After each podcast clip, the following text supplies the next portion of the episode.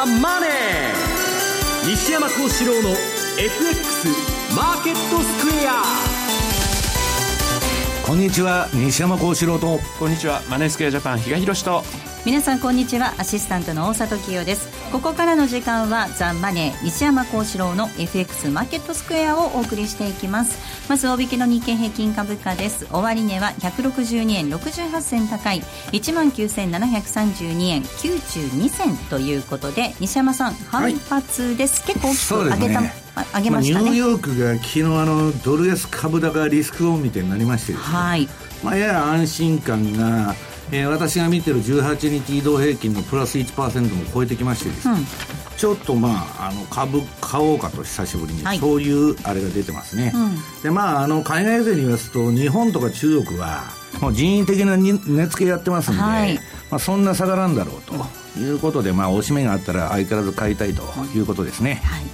さあそしてドル円の動きなんですが比嘉さん今の時間は119円の50銭台に乗せてきました、ね、今日の高値近辺ですよね、はい、朝方というか昨日なんかもね、うん、119円を割り込むようなところあったところに、はいどうもまた PKO とおぼしきビットにぶつかったかなんかですぐ119円に戻される、はい、ただ119円で今度20とか30はなかなか抜けないよねっていうところだったんですけど今日のところはまたちょっとそこを抜けてきてますよね、まあ、100日移動平均抜けですねこれ、うん、はい、西山さんなんか笑ってたけどなんですか？私今気合い入れてドル円もこの下げ買いましたんで、ね、なかなか今日来ないなと思ったらポジション大きいの抱えてるから トレードで忙しいんじゃってね言われちゃいましたね。ちょっとドキドキしましたよね今日ね。どうしようかなと思ったんですが、えマーケットについてはこの後も西山さんと比嘉さんに、えー、じっくりと解説をしていただきます、えー、そして番組ではリスナーの皆さんからのコメントをお待ちしています。投資についての質問など随時受け付けておりますので、えー、番組のホームページのコメント欄からお願いいたします。ザ・マネーはリスナーの皆さんの投資を応援していきます。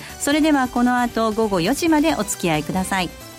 この番組はマネースクエアジャパンの提供でお送りします。えでは、まずは今日一日のマーケットを振り返っていきましょう。大引けの日経平均株価、先ほどもお伝えしましたが反発です。終値は162円68銭高い、19,732円92銭となりました。トピックス、こちらも反発の動きです。15.62ポイントのプラス、1607.11となりました。東証一部の売買高概算で25億4872万株、売買代金はは2兆5775億円となりました。値上がり銘柄数が1203銘柄、対して値下がりが548銘柄、そして変わらずが131銘柄でした。え業種別の騰落率見ていきましょう。え今日は33の業種のうち、え25の業種がプラスとなりました。上げ幅大きかったのがサービス、そして陸運、小売など、一方下げたところが8業種あったんですが、え紙パルプ、金編の工業、そしてえ石油、石炭製品となりました。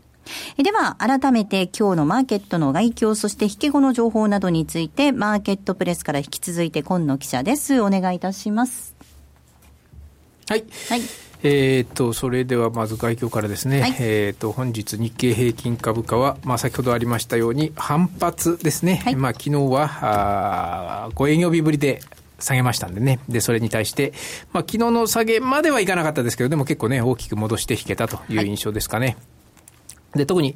えー、昨日、まあ、先ほどもお話出ておりましたが、昨日の欧米株高、まあ、ヨーロッパも上げましたし、特にアメリカも SP500 は最高値更新まで、えー、上昇してきたということですね。で、えー、結果と、まあ、ニューヨークダウもあと30数ドルで最高値っていうところまで、37ドルぐらいですかね、残りね、はい、というところまで戻してきたということでして、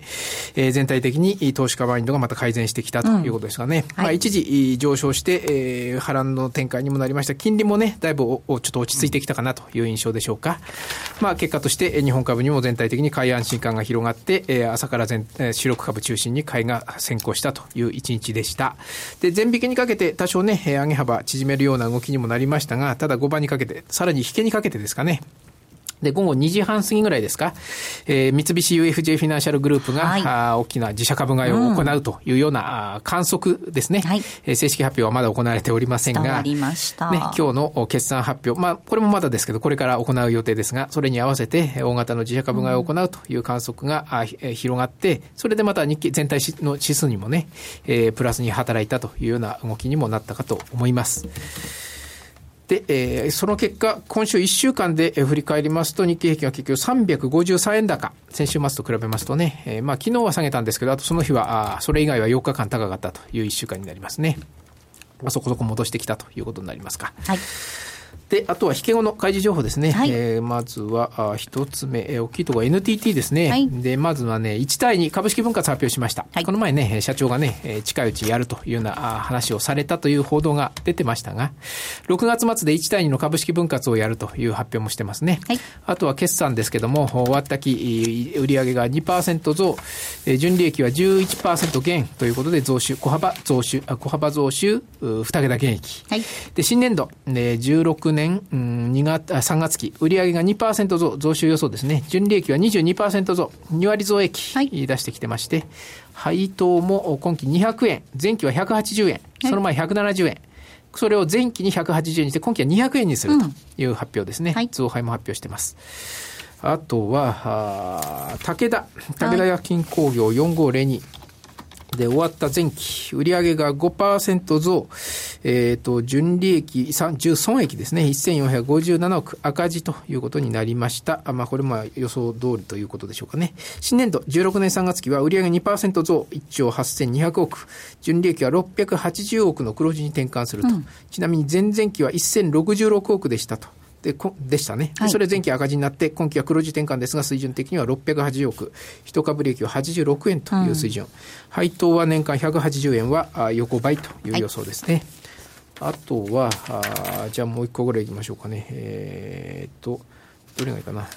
どこ行きましょうかね。じゃあ、森永製菓、ね、はい、ちょっとお菓子いきますか？はい。えー、結構上振れて着地してますね、前期ね。馴染みありますからね。ね、えー、結構株価も一時上がりましたけどね。はい、終わった期、前期、売上8%増、えー、営業利益54%増、純損益、純利益はただ前期ね、大きく膨らんだ反動ですね。これまただ実力ベースでの数字と38億は、あ前期53%減、大幅減益。ただ営業利益は5割以上増えてますね。新年度、16年3月期、で、これ予想がね、うんと28億億でしたから、それに対して純利益38億。純利益でも10億ほど上振れて着地したという内容ですね。新年度16年3月期、売上1%増、営業利益4%、純利益は18%、増収増益予想ですね。はい、配当は6円で、これは横ばいという会社側の予想が発表されました。はい。えー、終わりに振り返っておきましょう。まずは9432の NTT です。えー、今日は272円の8220、えー、272円高の8274円となりました。えー、株式分割、そして、えー、今期なんですが2割増益、そして増配を見込むということです。えー、そして4502の武田です。今日は6226円、56円のプラスとなりました。今期黒字転換。ということです。えー、最後に2201の森永製菓。えー、こちらはですね、増収増益今期見込んでいるんですが、えー、今日の終値は7円高の398円となりました。今野さん、ありがとうございました。失礼しました。では、ここで一旦 CM です。気になるレースが今すぐ聞ける。ラジオ日経のレース実況をナビダイヤルでお届けします。開催日のレースはライブで、3ヶ月前までのレースは録音でいつでも聞けます。電話番号は0570-008460 0570-008460 0570を走ろうと覚えてください。情報量無料かかるのは通話料のみ。ガイダンスに従ってご利用ください。CD 金井さやかの90日で仕上げる TOEIC テストステップバイステップコーチング好評発売中。500分にも及ぶ音声ファイルとボリュームたっぷりの PDF ファイルを1枚に収納。しっかり確実にテストに向けた指導を受けることができます。お値段は税込5400円。送料が別途かかります。お申し込みお問い合わせはパソコンスマートフォンからラジオ日経ネットショップサウンロードまでどうぞ。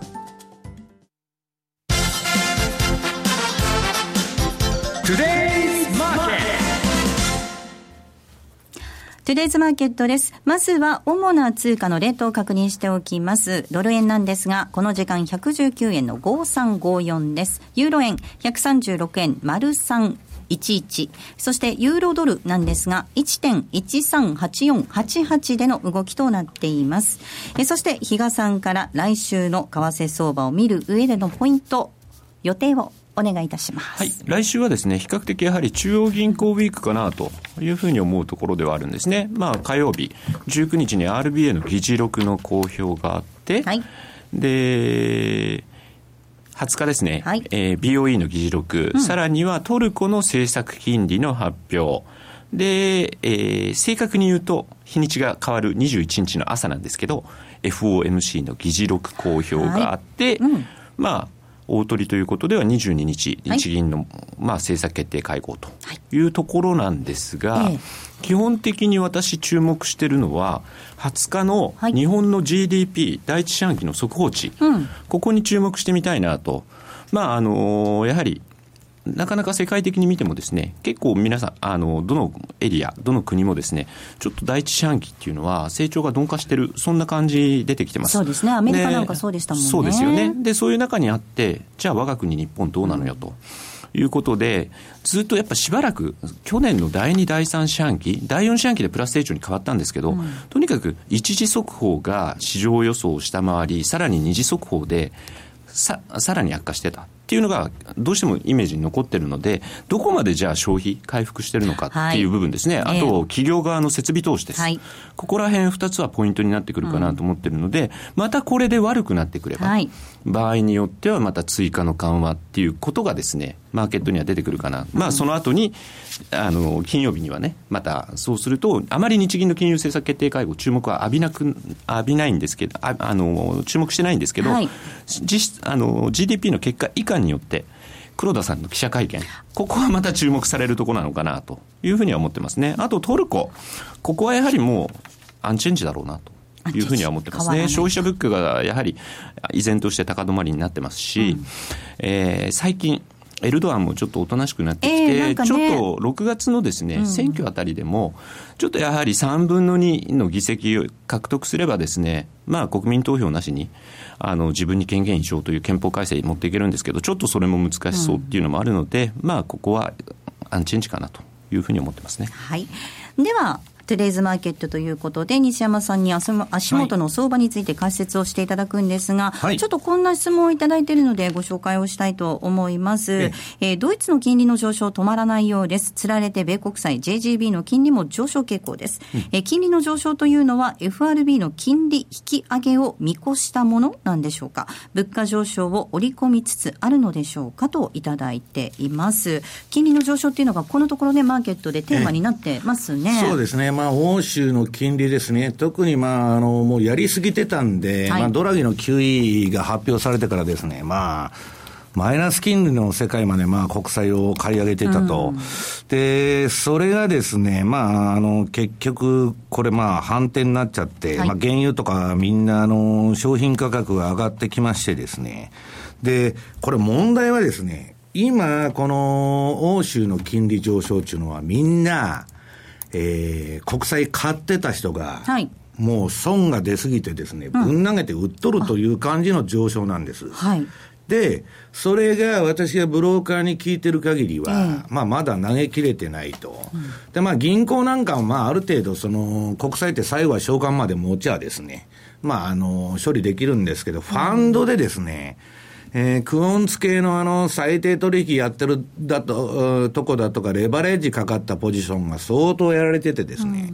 うん、えー、これの処分がまだ済んでないと。うん、で、問題はですね、はい、これ、まあ、異常なとこまで、まあ、0.05%近くまで10年国債を買い上げたんで、うん、ドイツの10年ですね。はい、ドイツの10年を。はい、そうすると、まあ、今0.7とかそういうところになってるんですけど、これがまあ聞いてると0.8から1に行くとですね、またすごい損が出てきて、うん、えー、どっかぶん投げるところがあると。ただ、昨日あの、ドラギが出てきまして、はい、まあ、QE、あの、目標達成までやるっつって、かなり冷やしましたんで、ユーロ高と金利上昇ですね。うん、まあ、ちょっと落ち着いとるんですけど、まあ、あの、レベル感がないです、はっきり言って。はい。だから、もともと10年の国債が1%以下なんていうのはおかしなことなんですけど、うん、まあそれをもうゼロまでやっちゃったんでですね、うん、そこから戻ってどこまで戻るんだと。じゃあ0.5まで戻してもおかしくないし、1まで戻してもおかしくないし、おかしくないし、1.5まで戻っても何もおかしくないと。レベル感がないんですね。あの、レベル感がないというのは、その超緩和をやりすぎていて、マーケットが歪められているので、でどこが落ち着きどころなのかっていうのが、マーケット自体が分からなくなって今の欧州の、まあまあ、ちょっと景気が回復してきたんですけど、うん、それでも世界的な低成長のですね、はい、まあ長期停滞の中で、あるべき金利水準っていうのは誰も分からなくなっちゃった。うん、これ原油もそうなんです。はい。この前まで20ドルいくって言っとったかと思ったら、ね、まあ40ドルで止まって、60ドルでしょ。うん、で、20ドルも上がっとるわけですよ。で、ついこの前は100ドルしてたわけですから、じゃあ一体いくらがフェアバリューなのかというのがもう分からなくなっちゃってんで、しばらく暗中模索の中ですね、そのレベル感を、えー、探る動きが続くと。そうすると、今まあクロス円だとか資源通貨とかまあいろいろ動いてるんですけど、うん、結構乱高下しますんで、あんまりバズらのいい、調子のいい高いところに乗ってるとですね、ダーンと振り落とされて、で、今度下がるのかと思ってたらまた原油が吹いたとか言って上がってきたりですね。しばらくそういう不安定な動きが続くんじゃないかというふうに見てるんですけど。比嘉さん、これちょっと難しい局面だなと思いますけれども、うん、原油価格なんかも上がってきてますよね、はい、物価が上がるっていうふうになると、これまた金利が上がってくるっていうふうになっちゃいますもんね。そうなっても全然不思議じゃないんですけど、うん、今回のはちょっと、その前からの動きになってたので、はい、で、昨日の生産者物価、アメリカの生産者物価だってマイナスでしょ？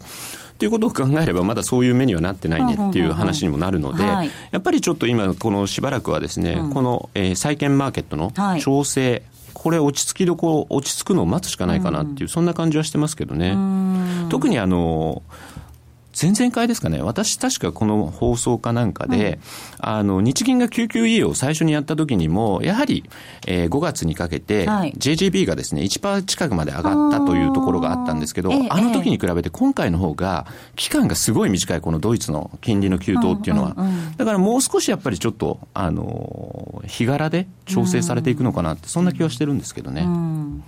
トレードするのちょっといや結局ね、あの投げ、投げ相場っていうか、損切り相場というのは、うん、追い込まれた人が、もう値段いくらでもいいから売ってくれて、はい、追い込まれてぶん投げてくるわけですから、えー、そうすると異様な値動きをするんですね。はい、で、ただでさえ国際マーケットっていうのは中央銀行が手を入れすぎて、うん、今、あの、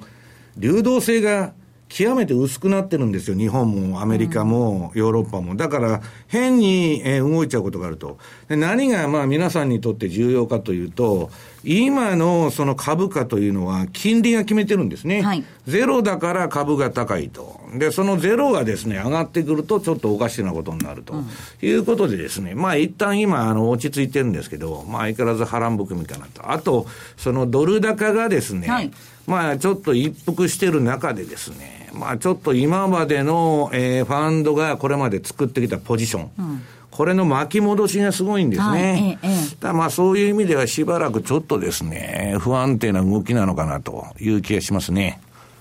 ここまではテレスマーケットをお送りしました。ソニーの卓上ラジオ ICF-M780N 好評発売中。デザイン、操作性もシンプルなホームラジオです。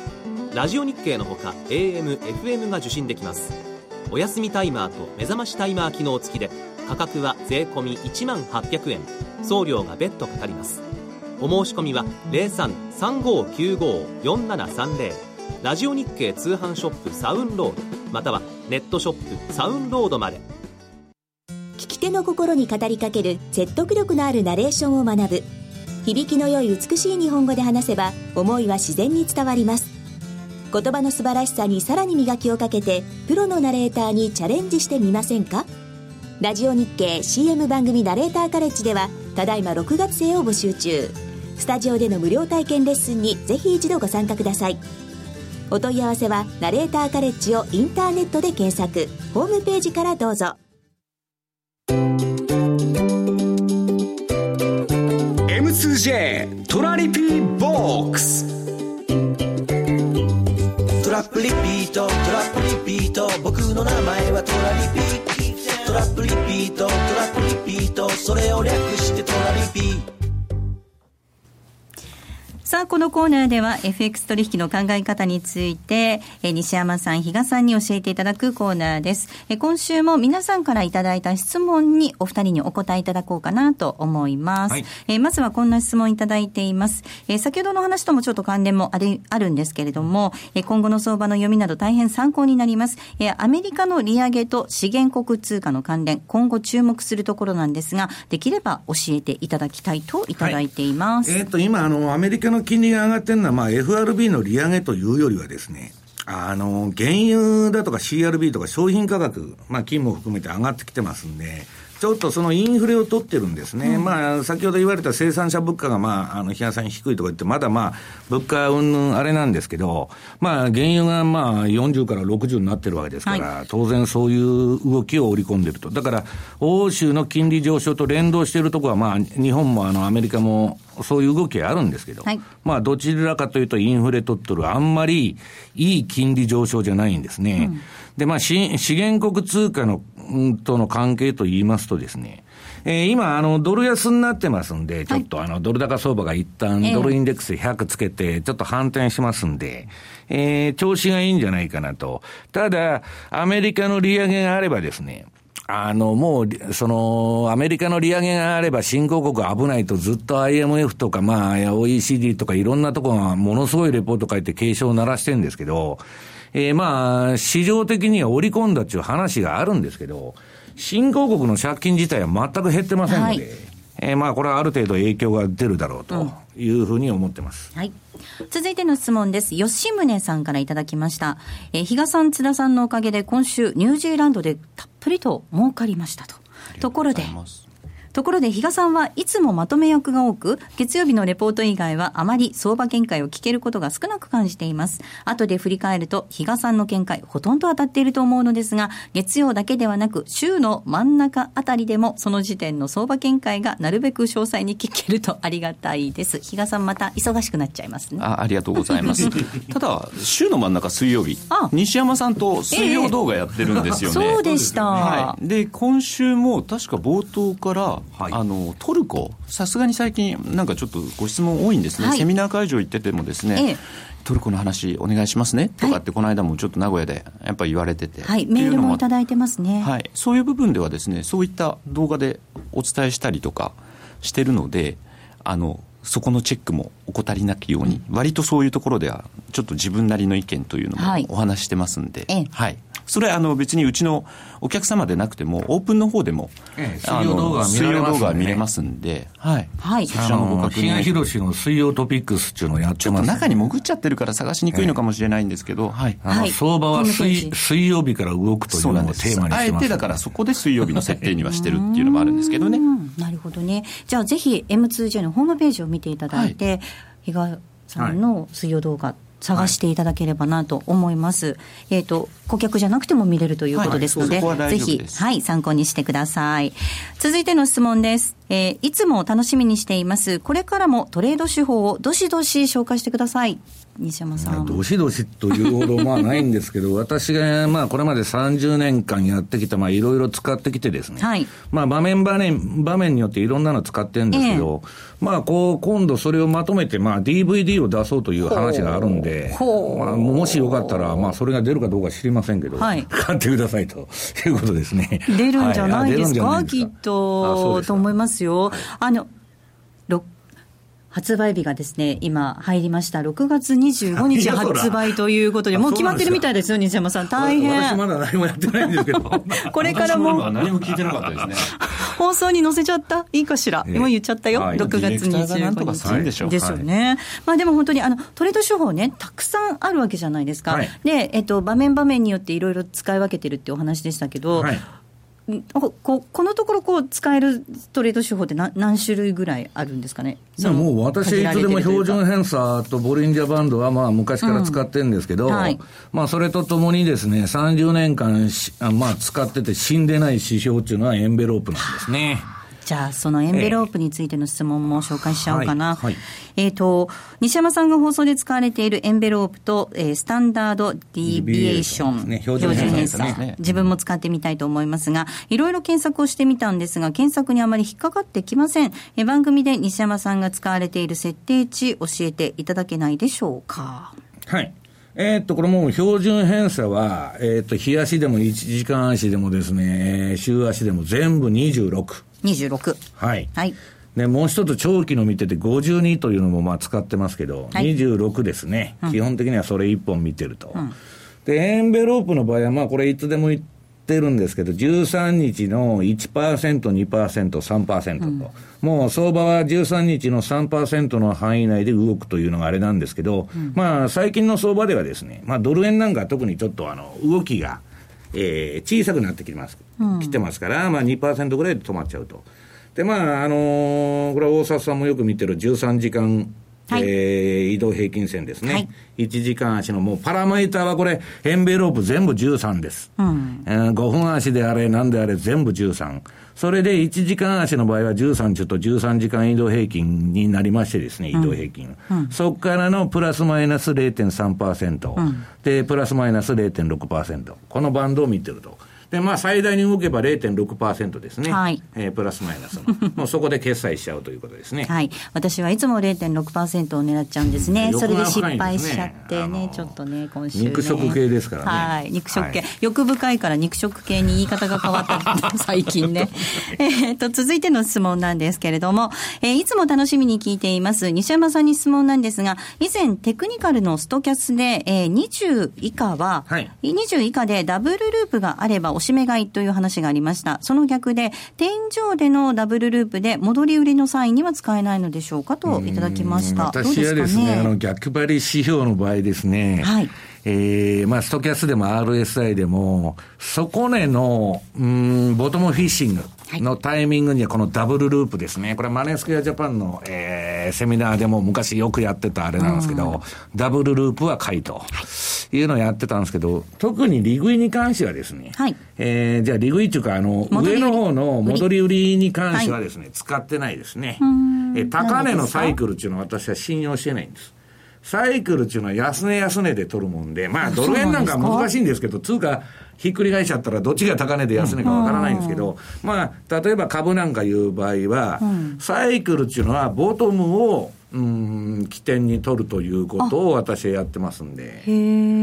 高値高値のサイクルっていうのはほとんど信じてないんです。はい。で、まあ、その、別に、えっと、こういう、えー、なんだ、ストキャスとかは別にあの、サイクルではないんですけど、うん、うん、高値の方は使わないということですね。もう使わないようにしている、はい、信じていない。ええ、信じてません。ということなんですね。はい、別に特に買われすぎの時ってトレンドが出てたらガンガン行くんですよ。だからずずっと買われすぎのままダブルループどころかトリプルループだとかなんだとかもうぐちゃぐちゃになってきて高値で張り付いちゃいますんで、うんうん、えそれはあの使ってませんね。はいさあ、たくさん質問も今週も紹介をさせていただきました。FX について実際にお話を聞いていただけるセミナーが比嘉さん予定されていますね。はい。まあ、今月は2回目ですかね、はい、という形で、まあ、月末30、31、はい、福岡の方にお邪魔させていただきます。はい。えー、5月30日土曜日です。午後1時からになりますが、えー、リファレンス駅東ビル、えー、にて、えー、開催となります。第1部なんですが、資産運用としての FX& 初めてのトラリピーです。えー、そして第2部なんですが、こちらは福永博之さんのご登場になりまして、えー、テクニカルマスター福永ひろゆきのマーケット徹底分析ということで土曜日 FX についてのお話を皆さんにたっぷりとお届けしたいと思います。お申し込みなんですが、番組のホームページからぜひお寄せください。また、翌日の日曜日は、比嘉さん、そして西山さんもご登場されるセミナーも、はい、津田さんもご登場のセミナーがありますので、ぜひですね、予定のつく方はご参加いただければと思います。ここまでは M2J トラリピボックスお送りしました。この度、マネースクエアジャパンは、10月のホールディングス体制への移行を記念して、お客様の運用成績をプラスにする可能性の挑戦として、マネースクエアプラスプロジェクトをスタートしました。プラス、それはお客様の運用成績をプラスにする可能性への挑戦。プラスにこだわる理由。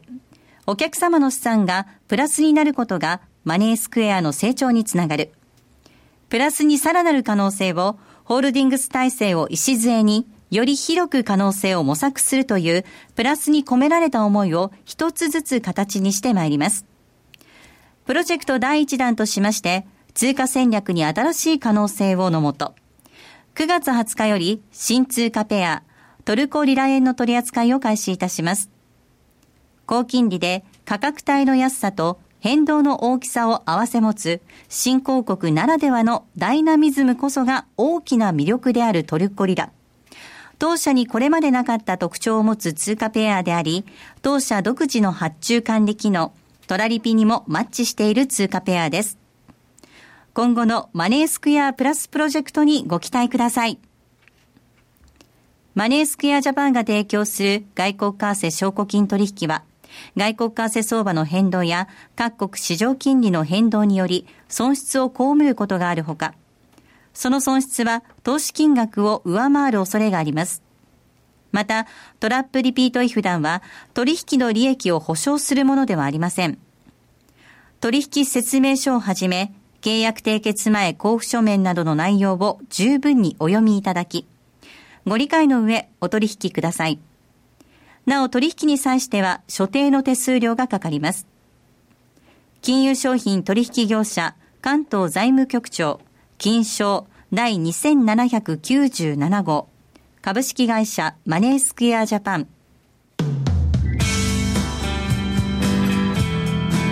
西山幸四郎の FX マーケットスクエア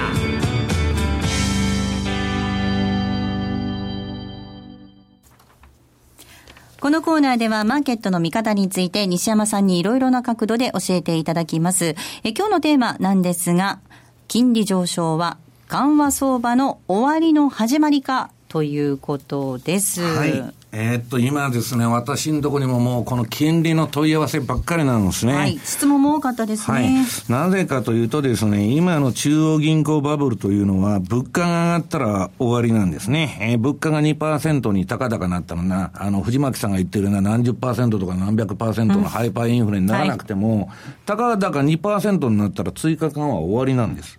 だから、えー、っと、今の株式市場を見るのも、何もですね、あの、結局金利、で、物価、インフレ指標を見とかないといけない。はい、インフレが上がらないうちはバブルが続くと。はいだけど上がったら中央銀行バブルは終わると。うん、で、今、世界的にこの欧州のですね、金利上昇に端を発してですね、うん、まあ世界的に金利上がってるんですね。日本もアメリカもですね。で、これはなんかやばいんじゃないかと。はいいうことなんですね。ちょっとざわざわしますよね。はい、で、それのきっかけになってるのはやっぱ原油の上昇なんですね。資源がちょっと上がってきたと。でまあ、あの、5ドルなんかもそうなんですけど、鉄鉱石がもう大暴落しましてですね、ずっと売られてたんですけど、えー、それがまあ、一応止まったと。いうことなんですね。止まった。なんかこう、ちょっと戻ってきたみたいな言い方止まるだけで気持ち悪いんです。なぜかというと、今のマーケットは、私が言ってる不景気でデフレで、デフレであればあるほど、えー、追加緩和期待で株がバブルするんですけど、デフレ懸念がなくなっちゃうだけで危ないんですね。2%しかのりしろがないんですから。うん、で、まあ、そういう中でですね、まあ、今週のレポートでも、えー、紹介したんですけど、はいまあ、運用者の間ではですね、えー、っと、アメリカのまあ、利上げもまあ、今年1回はあるだろうし、うん、えー、原油がまあ、上がってきてるっつうんで、あの、TMV と。TMV。はい。はい。いうですね、あの、アメリカの20年債の、えー、国債にですね、まあ、3倍のレバレッジがかかった、はい。ETF。おうおうおうこれはニューヨーク市場に上場されてるんですけど、ええ、これを買ってる人は多いんですね。ねなんかまあ、ちょっと長らく火の目を見なかったんですけど、もうあの、この前のセミナーの、えー、4月29日のセミナーのあたりは、全然動かないと。アメリカの金利上がってんのにと、言ってたらですね、もうにわかに3割ほど上がりまして、はい金利っていうのは一回動き出すと怖いんですね。舐めてると、私はもともと日本国債のあの、トレーダーから出発してるんで、もう金利を舐めると怖いということでですね、非常に注意しとるわけです。で、今、この何が問題かっていうと、金利が上がってくるとですね、えー、っと、ゼロを基準に全部株式市場はやってるんですけど、うん、これがですね、全部割高になってくると。で、これはまあ私が言ってるんなら誰も聞かないんですけど、あの、例のウォーレン・バフェットがですね。遅かった今。遅いですね。遅かった言うのが遅かった。白々しいですね。はい、すいません。ウォーレン・バフェットがですね、今最もダメな投資対象は長期国債だとアメリカのもうずっと言ってるんですね。で、これだけですね、めちゃくちゃな金融緩和をやれば、はい、普通はインフレになるんだと。うん、それが未だになっていないと、まあ予想は外してるって言ってるんですけど、うんえー、まあ、この前、あのー、バークシャー・ハサウェイのですね、株主総会でお客さんに何言ったかって言ったら、金利が通常の水準に戻れば、今の株価は割高になると。で、要するに、えー、それはまだ起こっていないんだと。しかしですね、もし経済に何か動揺が走れば、まあ、バフェットは行動すると。うん、だからこの人はなんか危機が、まあ、将来的に起こると見とるんですね。うん、で、その時はこの人の現金ポジションがいつでも最大になってて、うん、リーマンショックと同じで、底値をガサッと買っていくと。で、今、ほとんどの人はこのバブルに乗っかって調子が良くてですね、浮かれてますから、必ず暴落に捕まるようになっとるんですね。ああ、全部またやられちゃったと。で、その時に買おうと思っても買う金がないわけです。で、バフェットはその時に満タンのお金を持ってて、ドンと買いに来ると。うん、で、バフェットは嫌味っぽくですね、バークシャーはそういう準備をしておくんだと。ほとんどの人はそうでないだろうがと言っとるわけですね。この人はもうそういう実績を持ってますから。うんだからまあ、今まあ、世界中のまあ、ファンドマネージャーに言うともう、株、うん、買う株がないとか、やるもんないとかいう話は多いんですけど、うん、まあ、割高と割り切ってやってるわけですね。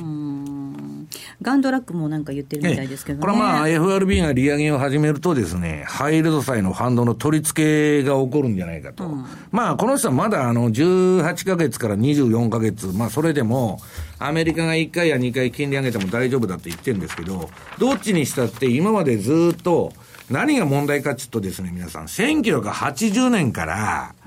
アメリカの金利っていうのは下げ続けてるんですよ。80年代のあの、ボルカーの時のハイパーインフレから、今ゼロまで来たんです。で、その中でですね、ずっと四半世紀ですよ。もう25年金利が下がり続けたのに我々慣れきってるんだけど、はい、これがゼロまで来ちゃったとついに。うん、ゼロ以下はありませんから。はい、で、ゼロがちょっと上に行くだけで方向転換でしょ、今度は。はい、25年間と。うんこれはちょっと気をつけた方がいいですよとみんなが言ってるんですね。はい。はい、あの、比嘉さん、あの、先ほどトゥデイズマーケットのところで比嘉さんが、来週の日本の第一四半期の GDP 注目ですよっておっしゃってましたけど、はい、やっぱり景気が良くなっちゃうと、マーケットが混乱する。いやそれもおかしな話。おかしな話ですよ、ね、今までがもうばらまきをやってきて、うん、それにみんなな慣れちゃったっていう、はい、だから本来であれば正常に戻そうとしてるんで、うんはい、ごく当たり前の例えば昔経済学の本で書いてあった通りだと思うんですよ成長率、あの、はい、景気が良くなれば金利はそこそこ上がってしかりなんで、はいうん、いや、それがね、相場が教科書通り動けば全員が儲かっちゃうんですけど、世の中のことを、新聞に書いてあることが正しければ、相場っていうのはそうはなってない。常にそう少数者しか勝てないようになってるんです。バフェットみたいな。うん、で、結局、今の相場の本質を誰も理解してない。不景気だから金ばい、から金を7年間ばらまき続けてですね、はい、そんなもん経済上がって当たり前じゃないですか。うん、だけど、私がいつでも言ってるように、株は7年から10年に1回大暴落するんだと。そうするとですね、もう7年目、7年間上げ続けてるわけですから、それはここからの2、3年っていうのは気をつけた方がいいですよと。うん、ただ、相場の最後は一番上がるんで、うん、相場っていうのは天井つける前が一番加速するんで、そこのとこで痺れとるのはいいんですけど、ああ、儲かったとか、あの、相場の酔ってるのはいいんですけど、折り時をいつでもイメージしていかないとだめだと私は言ってるわけですね、うん、あの今日のこのコーナーのテーマ、金利上昇は緩和相場の終わりの始まりかっていうことなんですけれども、その最後にこう相場ね、マーケットが走っていくとすると、はい、それには乗る必要はありますけれども、降りるところまで違っちゃうと大変だよっていう。終わりっていうのは始まってるっていうのはですね、うん、日本の JP モルガンの人がレポート出してまして、はい、実際にもう、あのー、実質的な利上げは、うん、あの、まあ、政策金利は上げてませんけども、債券市場で起こってるんだと。うんいうのもありましてですね。で、まあ、あの、皆さん舐めてますけど、予想より早く、えー、利上げする可能性があると。いうことを言っとるんですね。アメリカですか、はい、一方でですね、ええー、ピーターシあのシブって、あの、よくあの、CNBC にしょっちゅう出てくる人がいるんですけど、はい、この人はですね、金利の利上げなんか絶対ないと。利上げないと。はい。で、QE4 やるんだと。言っとんですね。で、今の米国株は異常な株高で、あ割高水準にあると。はい、これは FRB の政策のせいなんだと。はい、人為的なね、異常低金利が首都株式市場にね、まあ集めて、株価を割高水準に押し上げたと。はいで、今、イエレンが株が割高だと言ってるのは正しいんだと。はいええ、で、この人が言うには仮に FRB が利上げしたらですね、えー、相場は下げるだろう。うん、そうそう、ね、大きく下げるだろうと。うん、だけど、それは、結局下げちゃったら FRB は QE を再開することになると。もうパターンが見えとるんだと。利上げして、相場が急落して QE4 という。だから、イエレンは利上げしないと。で、もともと MIT 学派はですね、えー、バブル温存ですから、うん、えー、バブル潰しはしないんだと。うん、だから、この人は株が下がるとか言って弱気であの、金を買えとか言っとんですけど、うん、株式市場が今どれだけ割高なの、割高なのか、どれだけ下がるのかは予測ができませんと。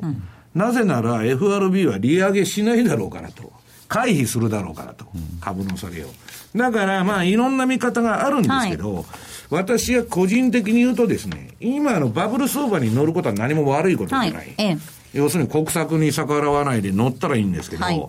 みんな最後まで乗っててですね、リーマン危機の時でもブラックマンデーでも何でもそうなんですけど、IT バブルでもナスダック5000でもまだ6000いく、7000いくってそういうふうになってくるわけですよ。で、その後5000いったと2000まで短期間でいっちゃうわけでしょ。5ドルの105円から55円も一緒です。だから最後に捕まらないようにですね、金利の動きはですね、うん、やっぱり用心して見といた方がいいんじゃないかと。いうのが私のあれなんですね、はい、今日なんか一つ面白い記事を見たんですけど、ある人が書いてたのが、経験則からいくと、債券マーケットと株式マーケット、往々にして債券マーケットの方が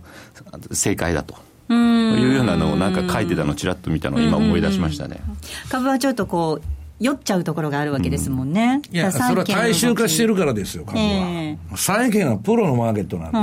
ん、それは、もうあの、あれですよ、相当その首がかかってますんで、そかそか、えー、そういう点はですね、まあちょっと、えー、債券マーケットっていうのは、まあ、えー、やや為替とか株と違うということですね、うん、はい。ぜひ金利の動向注意していただきたいと思います。ここまでは、西山幸四郎の FX マーケットスクエアでした。福永博之投資セミナー in 福岡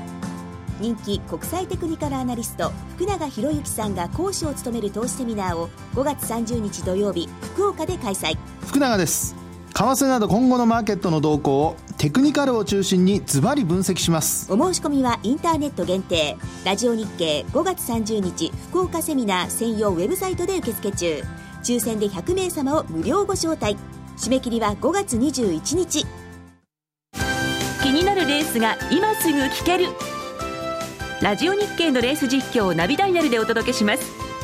開催日のレースはライブで3ヶ月前までのレースは録音でいつでも聞けます。電話番号は0570-008460 0570-008460 0570を走ろうと覚えてください。情報量無料かかるのは通話料のみ。ガイダンスに従ってご利用ください。M2JFX 投資戦略このコーナーは来週に向けて M2J の FX の投資戦略を伺っていきます。比嘉さん、お願いいたします。はい、最初にですね、まあちょっと先ほど、なんか、あのご意見、リスナーからの声もあったので、ちょっと軽くオセアニア、はい、触れておきたいんですけど、どうも私、ここのところの、だから、9位の動きって納得いってないんですよ、実は。うん、結構売られちゃって金利がそこそこちゃんと維持されてるのにもかかわらず、なぜか5ドルの買い戻し？うん。っていうのが正直なとこあって、まあ、今週ちょっとワンタッチ90円までは戻しましたけれど、その後また下がってきてるじゃないですか。で、結局、今、ニュージーランドの方に、その、利下げ観測っていうふうに言われてるんですけど、何をもってそういうふうに考えてるのかがちょっと私自身納得いくものがなくてですね。そうなんですか？確かにだからあの消費者物価指数の加減を下回ってきてる、え目標の加減は下回ってはきてるんですけど、GDP 見たって強いし、あとなんかこう、論調で見えるのが、えー、乳製品価格あ出てきました、ね、これが結構また下がるんじゃないのっていう話なんですけれども、例えばなんですけど、まあ、オーストラリアって鉄鉱石じゃないですか。鉄鉱石って、それがなければ生きていけないっていうものでもないと思ってるんですね。乳製品価格って、ある程度ミルクっていうのは、やっぱり人が生きていくためには必要なものかなというふうに思ってるので、はい言ってもそこまで下がってこないんじゃないかなっていうのもあってですね、だったら今金利差、またさらに拡大してるんだから、やはり乳児っていうのがもう少し買われてもおかしくないし。だから住宅バブルが起きてるんで、うん、まあ利下げできないだろうというところにですね、あの住宅規制をかけましたよね。30%入れろとか、まああの、やりましたんで、政策の方で住宅バブルを抑えたから、利下げ余地が生まれてですね、6月の11か7月の23か9月の10日にやるんじゃないかと。うんいうのはなってんですけど、まあ私はですね、今まで買われすぎて結構ファンドもやってたんでですね、で、5ドルはどちらかというと、売りが多かったわけですよ。うん、それのまあ、ファンド決算5月、6月に絡んだですね、反対の、まあ、巻き戻しが起こってるだけかなと。うんだからまあ、あの、タイドルでもう、その、どんどん下げるようなことも言うんですけど、あの、いるんですけど、まあ私はレンジじゃないかなと。そう。だったらそのまんま、逆にこの、この間の、今週の88円台っていうのは、かなりいいとこだったなというふうに思ってるので、やっぱり、えっ、と、月曜日のトラ、あの、レポートなんかでも、逆にそこは、トラリピじゃなくて、一回ちょっとポジションちゃんと持っといて、うんうん、上がったところで返す、まとめて返す、まあ、エンベロープの加減で止まったっていう感じですよね、うん、だからそういう戦略でいいなと思ってて、ということなので、これがまた、えー、と3月からずっとそのぐらいのレンジ、えー、と88の92かな、これ崩れてないので、はい、まだまだこういう、その88、今の値位置が割と88の加減に近いと思ってるので、うん、だったらまだまだ来週に関しても、